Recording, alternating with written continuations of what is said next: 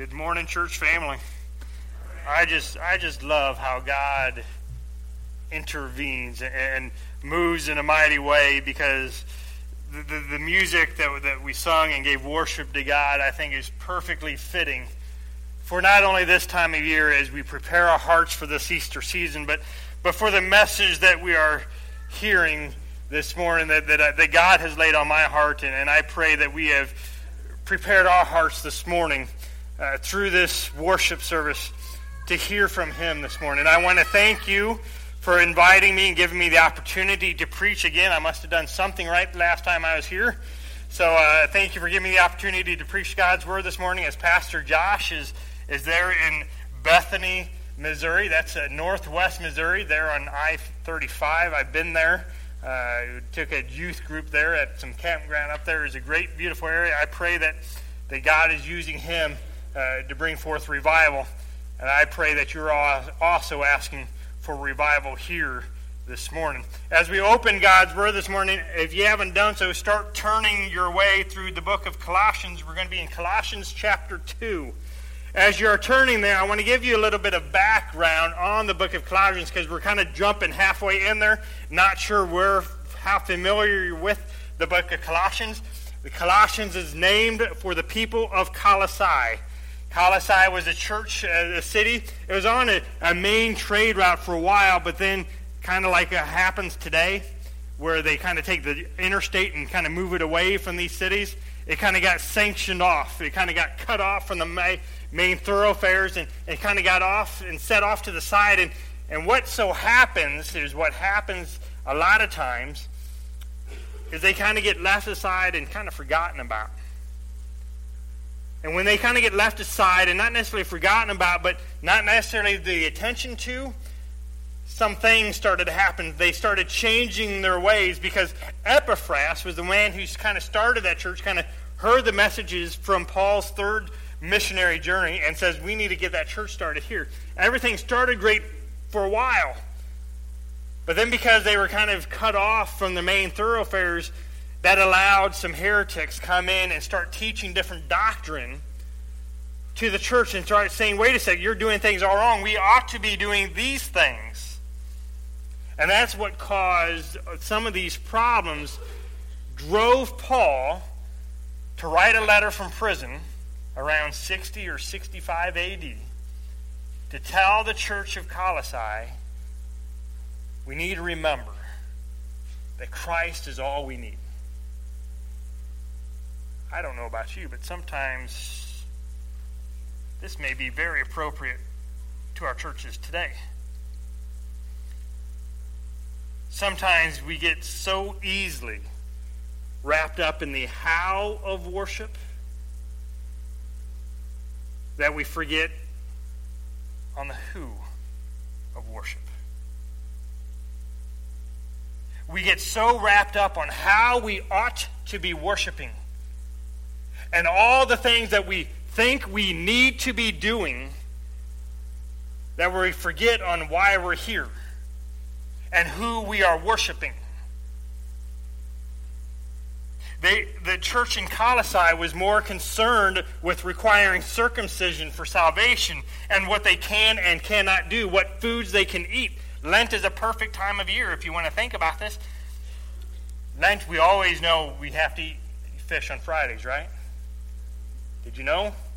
That's why Arby's, known for roast beef, is selling fish. Why? Because in the Catholic tradition, you don't eat meat. You abstain from meat on Fridays. All right? Paul says, it actually says there, and after we're not going to address it, he says, don't concern yourself about what you eat and don't eat. What you should be concerned with is about the sufficiency of Christ. That Christ's death on the cross was sufficient enough. Sometimes we get so easily wrapped up in the how of worship. We come so passionate about our part of worship that we will have arguments. We will have fights. Families will leave churches. Churches end up splitting because of these direction on how to worship. And in some cases, pastors are fired because of the opinions expressed regarding the how of worship. Please don't misunderstand me. Because you can easily say that, well, Pastor, that means you can just do whatever you want in worship and that will be okay. No, I'm not one of those people. I don't think that's necessarily what I'm saying at all. As, as I actually can point you in Scripture that there is direction and ways we can worship. However, there are a lot of times when we see how we are doing worship and we cannot understand that after 60 years of existence, the church must close its doors. We're doing everything right. We've got all the hows correct. How is it possible that when you're doing all of the right things, all of the how of worship, how is it possible that God would say it's time to close the doors? You know, it's those churches that are doing everything the big churches are doing. The music minister is choosing the right music, and the preaching is biblical. But as I look back one year later, after our church closed its doors after 60 plus years in the community, I come to this conclusion it had nothing to do with how we worshiped. We were doing everything right in that regards. But it had everything to do with the who of worship. When churches get small, and when I mean small, I mean our final vote was 9 to 2. When we get small, we start worrying about what feels good to us and make sure we don't get worried and get too many people upset because if that happens, we're going to lose everybody. And we start worrying about the how of worship more important than we do the who of worship. When we stop seeking to please Christ and started to seeking to please the world, and let's be honest, when we start trying to seek what pleases us, we decided that how we worshiped was much more important than who we worshiped. And in that lies the heart of Paul's letter to the church in Colossae. We shall not be worried with the how, for the how changes. The way we do church now is a lot different than the way church was done 30 years ago, let alone 50 years ago, let alone a century ago.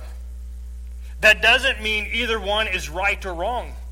That just means the how has changed. But one thing hasn't changed the who is being worshiped. Jesus Christ died on the cross for the forgiveness of the sins. That is why we're gathered here this morning. We are not here or not here because of who's preaching. Because if we are, then our direction is invalid, improper. But we are here. We're here to celebrate. We're here to worship. We're here to learn because Jesus Christ died on the cross for the forgiveness of my sins. So when we get involved in so much about all the politics of church, can I say that? Here's what Paul says and charges the church in verse 8. Here's what he says See to it that no one takes you captive through philosophy and empty deception, according to the tradition of men, according to the elementary principles of the world, rather than according to Christ. As we look this morning in verses 9 through 15, we will be reminded about the power of the cross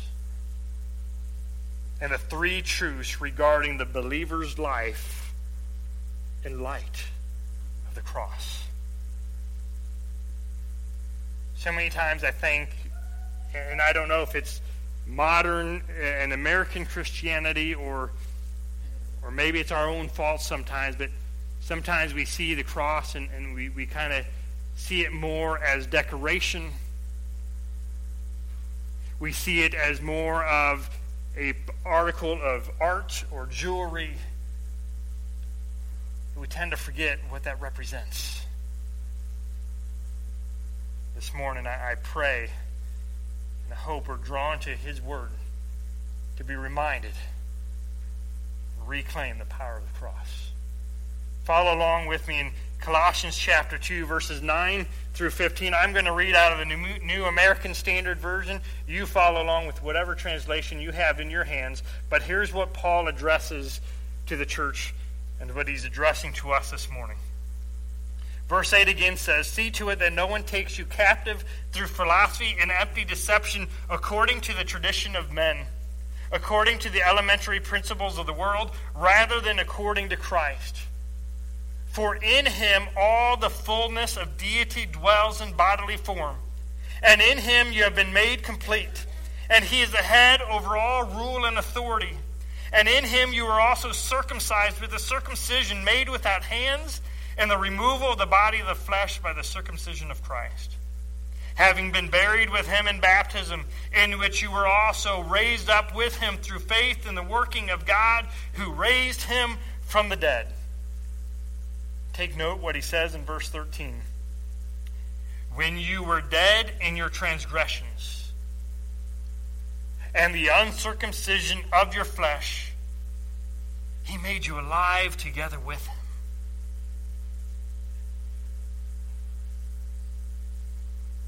Having forgiven us all our transgressions having canceled out the certificate of debt consisting of decrees against us, which was hostile towards us, and he has taken it out of the way,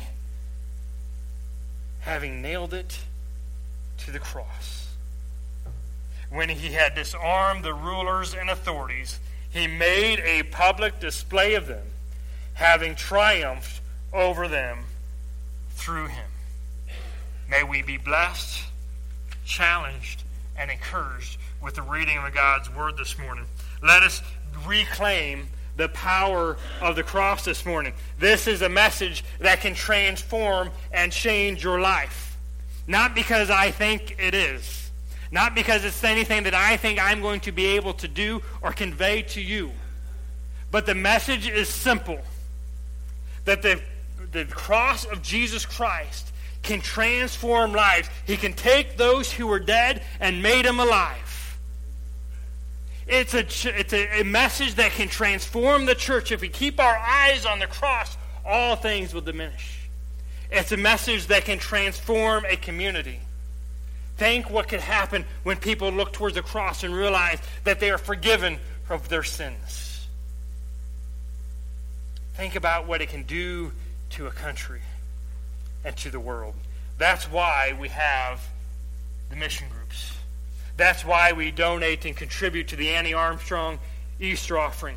It's why, because the message of the gospel of Jesus Christ is as live today as it was in the first century. It's as important today as it was in the first century. Why? Because the cross calls us to a different faith. The cross calls us to a different faith. All other religions talks about what can you do for God. They talk about following the eightfold path or making the, the five pillars uh, of, of Islam. You ask about following all the, the special sacraments and do all the special activities and all the, the special things for God. That's how I was. I thought as long as I did enough good things for God, then my merit would be good enough for God. See, it's all about what I can do for God. And maybe he can forget about all the things I didn't do for God. And all the things that kind of went against God and, and, and spat in his face. But see, what we have to understand is that the cross calls us to a different faith. It's calling us to a faith in Jesus Christ. recognizing who he is. Look what it says in verse 9. For in him, and that's referring for in Christ, all the fullness of deity dwells in bodily form. Did you hear that? It's time that we sing Christmas songs again. You're saying, Pastor Eric, you're crazy. It's Easter. I mean, it's, it's 65 degrees outside, amen? It's like, thank goodness, we don't have to worry about Christmas anymore. But why were they singing, O come, O come, Emmanuel? Emmanuel was the name given, by, given to Christ by the angel, said, His name shall be called Emmanuel, which means God with us. Sometimes we forget who Christ is. See, a lot of people think that he's just a prophet or he was just a good teacher. He was just a good man. He, but he's much more than that.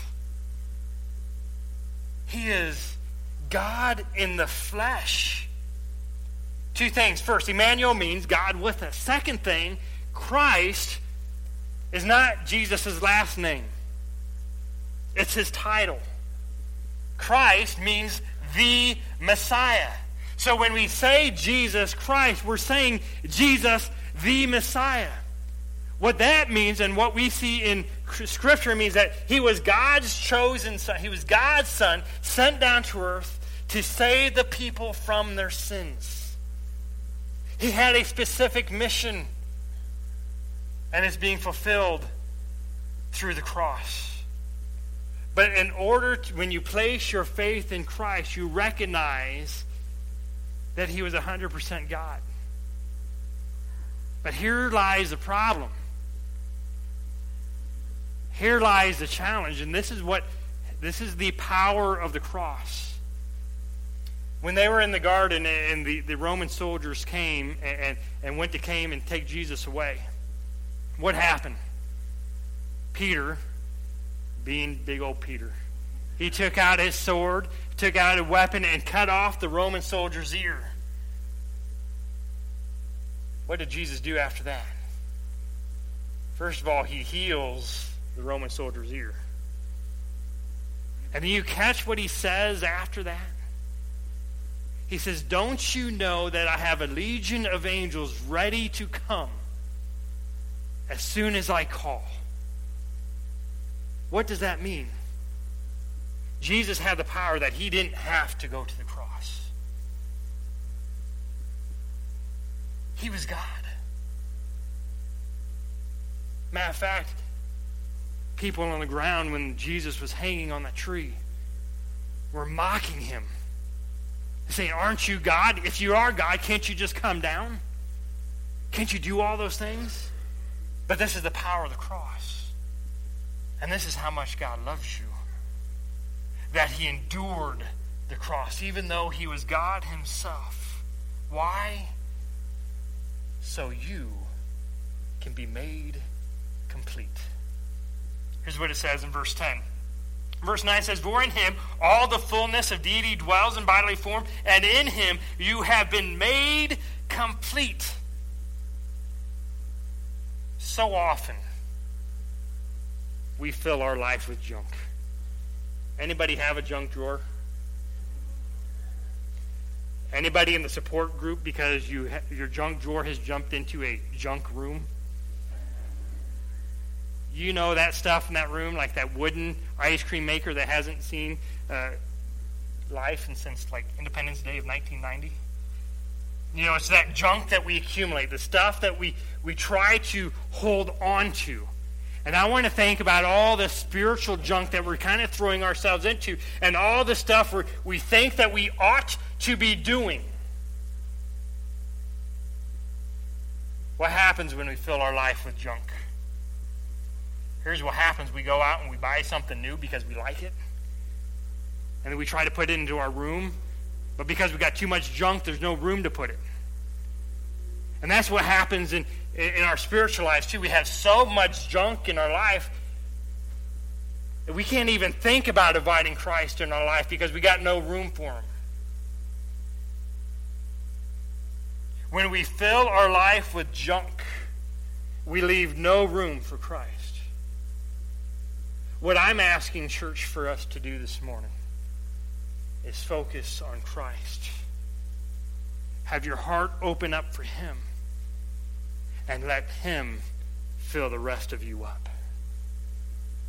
For in Him all the fullness of deity dwells in bodily form all the things of the world that we try to pursue, that he's challenging them in verse 8 philosophy and empty deception according to the traditions of men, think, seeking the things of this world. All of that is, is junk and it's, it's destroying us from the inside out. And it's keeping us from what is truly making us complete, what can truly satisfy our soul. That is Jesus Christ. When you place your faith in Christ, you believe in his deity. When you place your faith in Christ, you are made complete. And look what it says in verses 11 and 12. So, for in him, it says in verse 9, all the fullness of deity dwells in bodily form, and in him you have been made complete, and he is head over all rule and authority. And in him you were also circumcised with a circumcision made without hands, and the removal of the body of the flesh by the circumcision of Christ having been buried with him in baptism, in which you were also raised up with him through faith and the working of God who raised him from the dead. Here's what we need to understand. Not through the, the different faith that we live, it's not about what we do for Christ. It's about what he's done for us. When we have our faith in Christ, we rely on his works. Circumcision was a very hot topic in the first century because the, they were converting a lot of Jews into Christianity. But in, in Jewish law, they, the, the males should have been circumcised in order to, to re, be considered a Jew. So there was circumcision was a big debate within the first century, and then they were debating whether or not those who were non-Jews whether or not they can receive recognition from God if they were uncircumcised. So, what the heresies and, and, the false teachers in Colossae were, were trying to force and were forcing people to be circumcised. And what Paul's telling them is that we need to rely on Christ's work and not anything that man has done in order to be saved. He says in verse 11, In him you were also circumcised with a circumcision made without hands, and the removal of the body of the flesh by the circumcision of Christ. You're allowing Christ to come in and remove the dead skin. You're allowing Christ to come in and make you complete having been buried with him in baptism, in which you were raised up with him through faith in the working of God. The most important step and work that we need to do as believers is to believe in him. Have faith that he is the Christ, that he is the Son of God, that he died on the cross for the forgiveness of sins and by that action, we have been made clean. We must realize that Christ's intervention is required. Why? Because we don't do good cleaning ourselves. If you have like a 10 year old boy, you know exactly what I'm talking about. I can remember when I was young, and, and one of the things that we had to do, we had to clean cars. We had to wash cars. Oh, I hated washing cars. But here's the trick. Here's the, here's the challenge. We, we try to fake washing cars, right? You just, oh, we'll just put a little bit of water on it, and then we'll put a little soap on it, and then we'll just rinse it off. See, I washed the car. Here's what happens that doesn't get all the dirt off. Trust me, I know. I had to rewash a car or two in my day. In my day, I'm talking as if I'm so old. What happens is you got to take that, that sponge. And while that soap is on the car, you got to get it clean. And you got to get wipe off every speck of dirt, otherwise, it's going to show up. Here's the reality of our spiritual life we are dirty, ugly people. And one speck of sin makes us invalid to walk with God in heaven. I know this from my own personal life. That we cannot, we don't like to come clean about our sins. It doesn't matter if we have to tell our spouse or tell a priest, we keep things hidden. Because we don't want to admit on how dirty we actually are. So, what happens? We have unrepentant sins in our life that is just toxic in our bodies. So, how can we get clean? We rely on His works. For in Him all the fullness of deity dwells in bodily form, and in Him you have been made complete.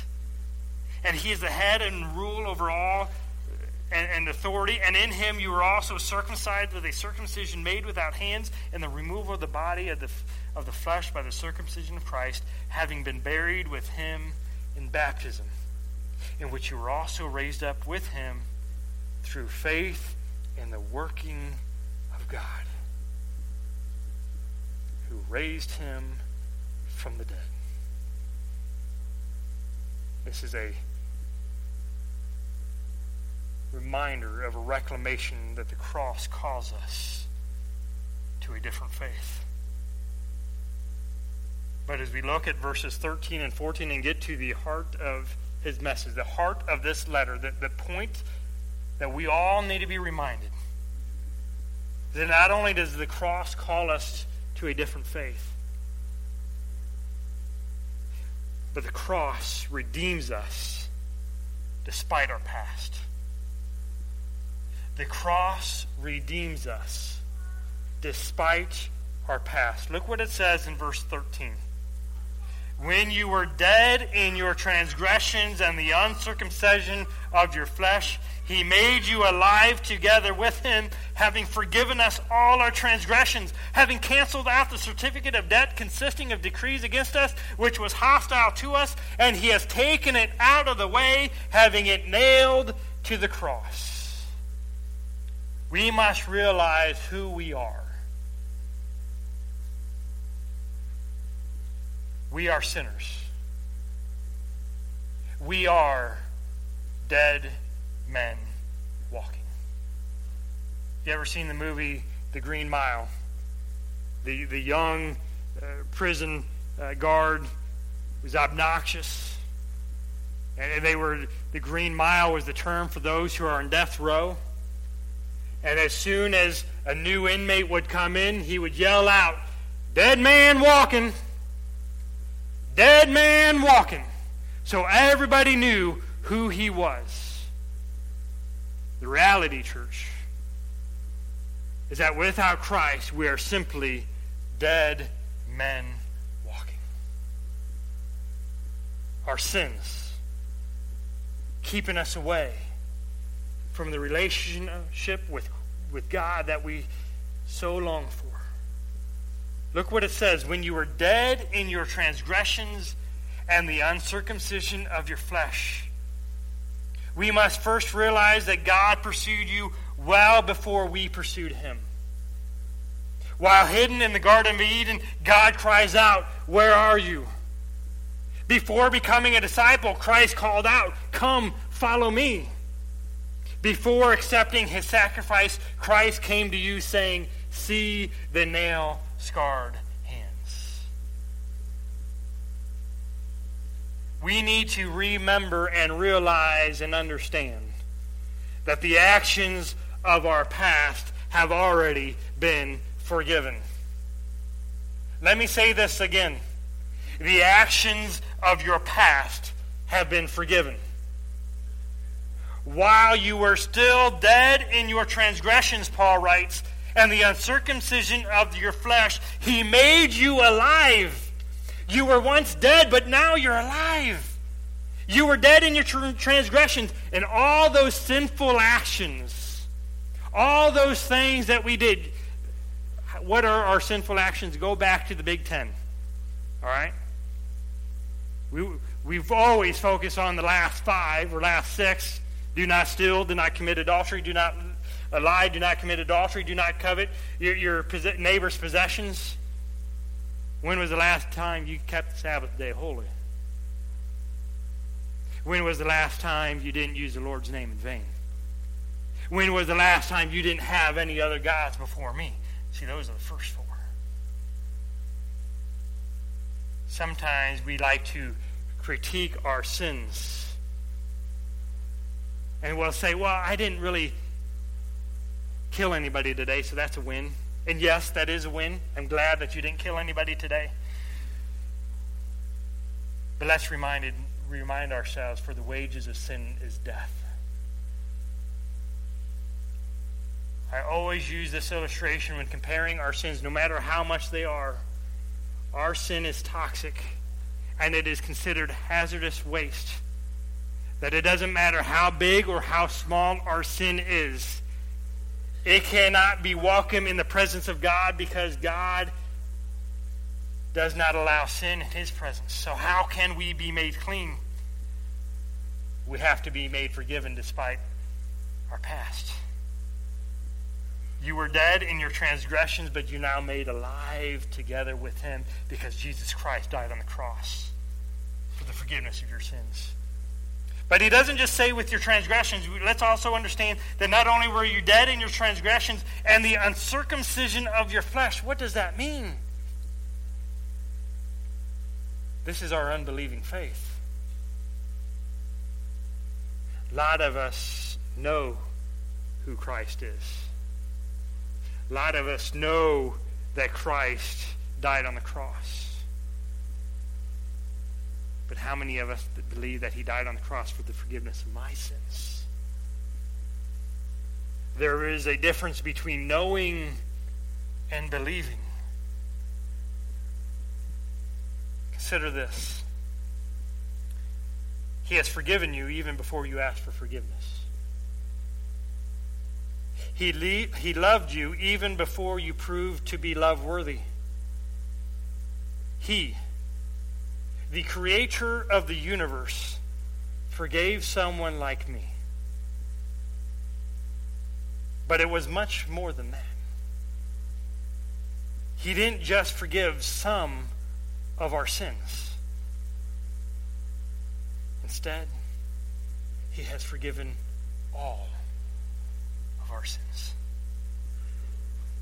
The cross redeems us despite our past. The actions of our past have been forgiven and the cost of our past has been canceled out. What do you mean, Pastor? Remember, I told you that the wages of sin is death? Remember that I said that, that one sin, no matter how big it is, it is hazardous material in God's eyes and it has to be, be, be put away? Scripture uses the term thrown into the eternal fire. That is what the, the, the wages of sin has to be done. But the cost of our past, for those who have believed in Jesus Christ, the cost of our sins have been taken away. They have been canceled out. Look what it says in this very important verse of 14. He made you alive together with him, having forgiven us all of our transgressions, having canceled out the certificate of debt consisting the decrees against us. Do you remember back? Uh, Back in the day. And again, I sound like I'm old again, and I'm not that old. However, nowadays, does anybody even write a check anymore? There's a few of us that write a check, but back, back, back, back in the day, when you bounced a check at a, at a restaurant or at a store, what would they do? Oh, they hang that up there on that board, right there by the cash register. Say, you are guilty of bouncing this check. You have been found guilty, and this is this is your, shall we say, sin. Many people, as one author writes in Paul's day, used the word debt to refer to sins. One famous rabbi described God as the great accountant who kept an enormous ledger in which he recorded the sins of every individual as debts. On the day of judgment, the heavenly accountant would tabulate all the accumulated debts and send his angels to impose punishment on each sinner in payment for the debt. The certificate of debt that Paul mentioned is the sinner's debit sheet from the heavenly accountant's ledger that records every one of his sinful deeds words, and thoughts. I want you to think about that and think about how big your ledger is. The certificate of debt listed obligations, the expectations of God expressed in his laws that sinners failed to satisfy. The certificate was against us and opposed to us. It testified against sinners and cried out for their just judgment. This certificate would be Exhibit A in the great trial that would occur on Judgment Day. Its detailed account of the sinner's transgressions would ensure that he is condemned and that his penalty would be severe. What did the Romans do for those who needed to be punished? They nailed him to the cross. Paul announced that the good news that God canceled their certificate of debt. You see, normally debts were canceled in Paul's day simply by Xing it out. Eric Dupree owed $7,000. And all they would do is they cross over the $7,000. Eric Dupree but you know what? Every time somebody walked by, they still saw that he had a debt of $7,000. It indicated that the certificate was no longer valid, but unfortunately, the record of the debt was still clearly visible for anyone to read. We must understand that this is not an adequate me- metaphor for describing the amazing forgiveness that Jesus Christ provides sinners. So, parting with the conventions of his day, the author describes and ascribes that Paul insisted that rather than merely Xing out the certificate of debt, God completely erased it.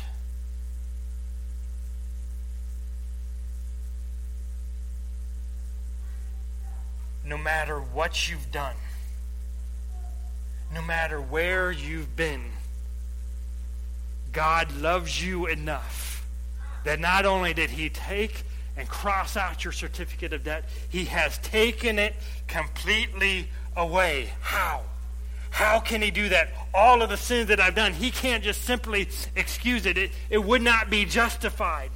How could he have done such a thing? He has taken it out of the way, having it nailed to the cross. In the first century, when a person was to be crucified for a crime, the Roman officials wrote the charges against the person on the wooden placard right above his head. The officials hung that placard from the condemned criminal's neck and then marched him into the place of execution.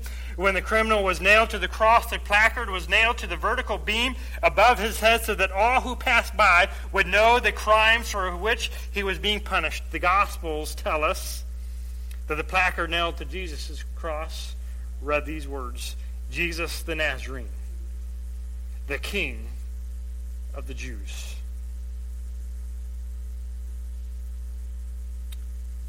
Paul insisted.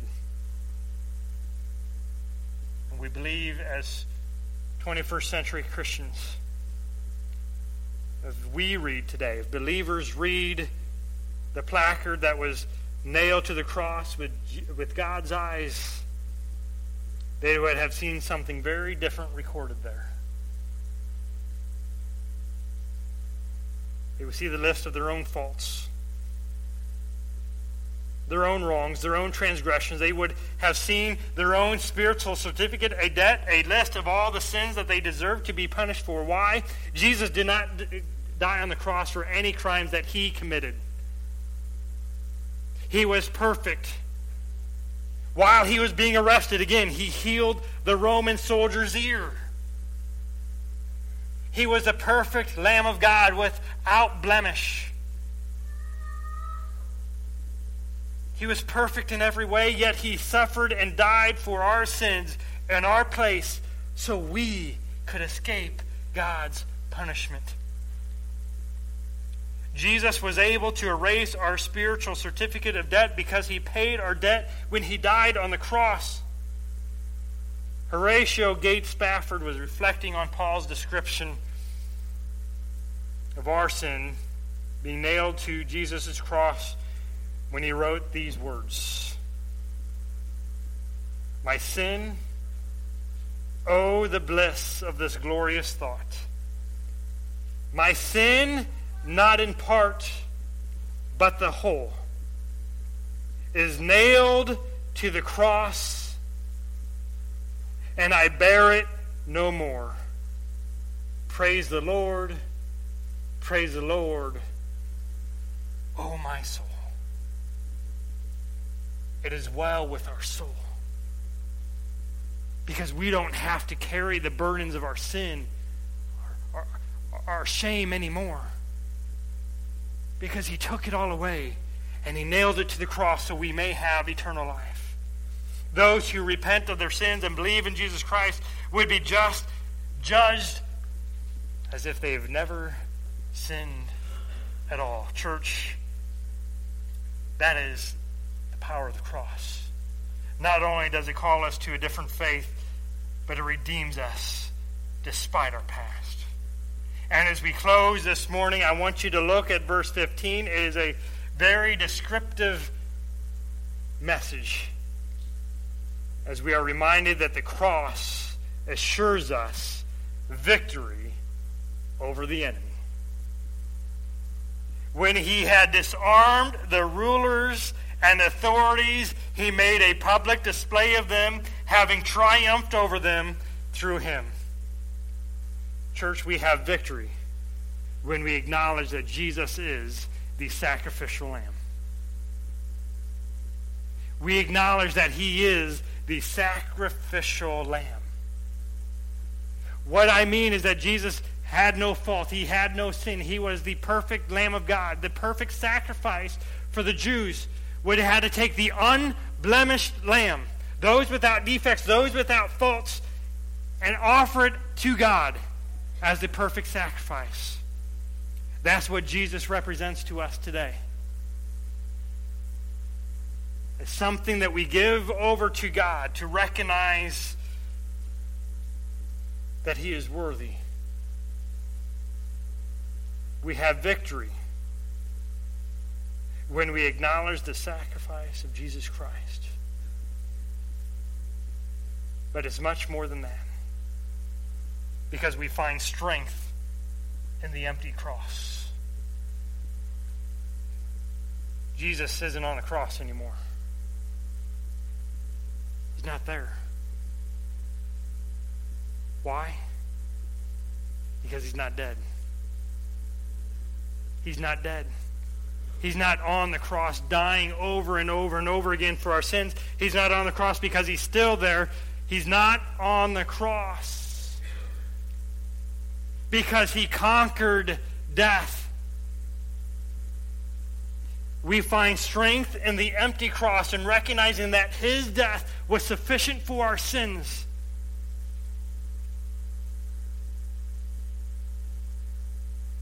The cross, if we want to be honest, was not a pretty picture, was not a pretty scene. They nailed them in their wrists because of the, the power and the weight of, of the body, and they would nail them in their feet, and, and all the weight of their body would be just hanging there for all to see. Jesus was even brutally tortured before then, hoping that he would confess and, and, and try to abandon the cross, but he endured all those punishments, and he was there. And, and what would happen as people would walk by, we mentioned that they would mock on him, they would spit at him. And even worse, birds would come by and peck at him, but they could do nothing because they were held to the cross.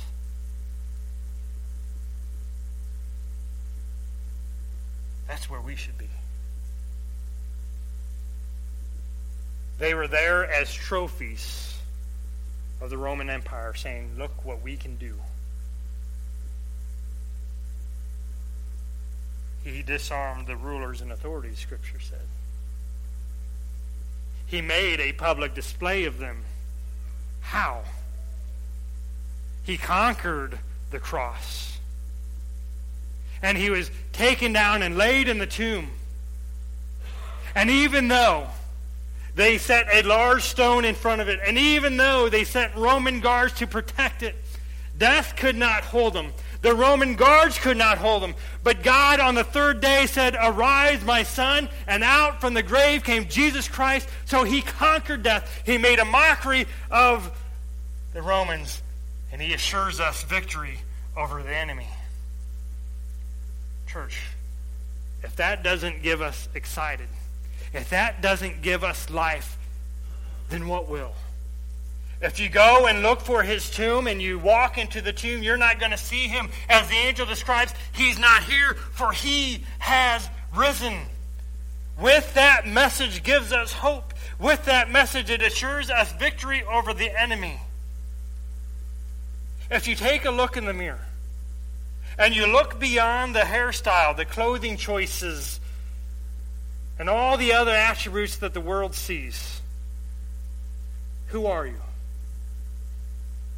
For the unbeliever, unfortunately, you are nothing more than a dead man walking. Despite what the world sees, we may be all dressed in the nines and we may all be looking tall and walking tall and, and living life of luxury of the world despite what the world sees. Spiritually, your sins are destroying you from the inside out. Simply put, as our pastor, Pastor Brock, mentioned a couple months ago, we are in a deep spiritual need, a serious spiritual need of a spiritual detox. Removing all of the sin that is killing us. How can we do that? We do that by finding hope in Jesus Christ. For all those who believe in Jesus Christ, we no longer are dead to our sins, but we have been forgiven. Our debt has been canceled, and Christ took the burden of our sins and nailed them to the cross, declaring victory over death. We may not like our current circumstances. We may not enjoy this season of life. Some of us may even want to be skipping through this chapter of life. But wherever you are, wherever you have been, God loves you. God loves you. God loves you, and He gave His Son for you. His mission was to endure the cross, endure the suffering, endure the shame, so you can be set free. Today, you can be free of your burdens. You can be free of your shame, your guilt, and your sin. You can be free of all that junk that is holding you down. From all that sin that is keeping you from experiencing the love of Christ. All you need to do is reclaim the power of the cross and recognize that Christ is all I need. As our musicians come forward, I want to tell you a time of when I recommitted my life to Christ. I was working for a carpet cleaner, and we had to work on a Sunday morning. We had to clean carpets in a bar. And so we were cleaning the carpets and, and getting all the work done, and we actually got done before church started. And so I'm driving on my way home. And I'm thinking to myself, do I come to this church or not? I mean, I'm wearing all my work clothes. I'm wearing just jeans and, and dirty clothes, and, and, and I'm not dressed like I should be in order to, to walk through those doors. And I can remember hearing God speak to me and says, well, you got to get to church. You, you got to make that decision.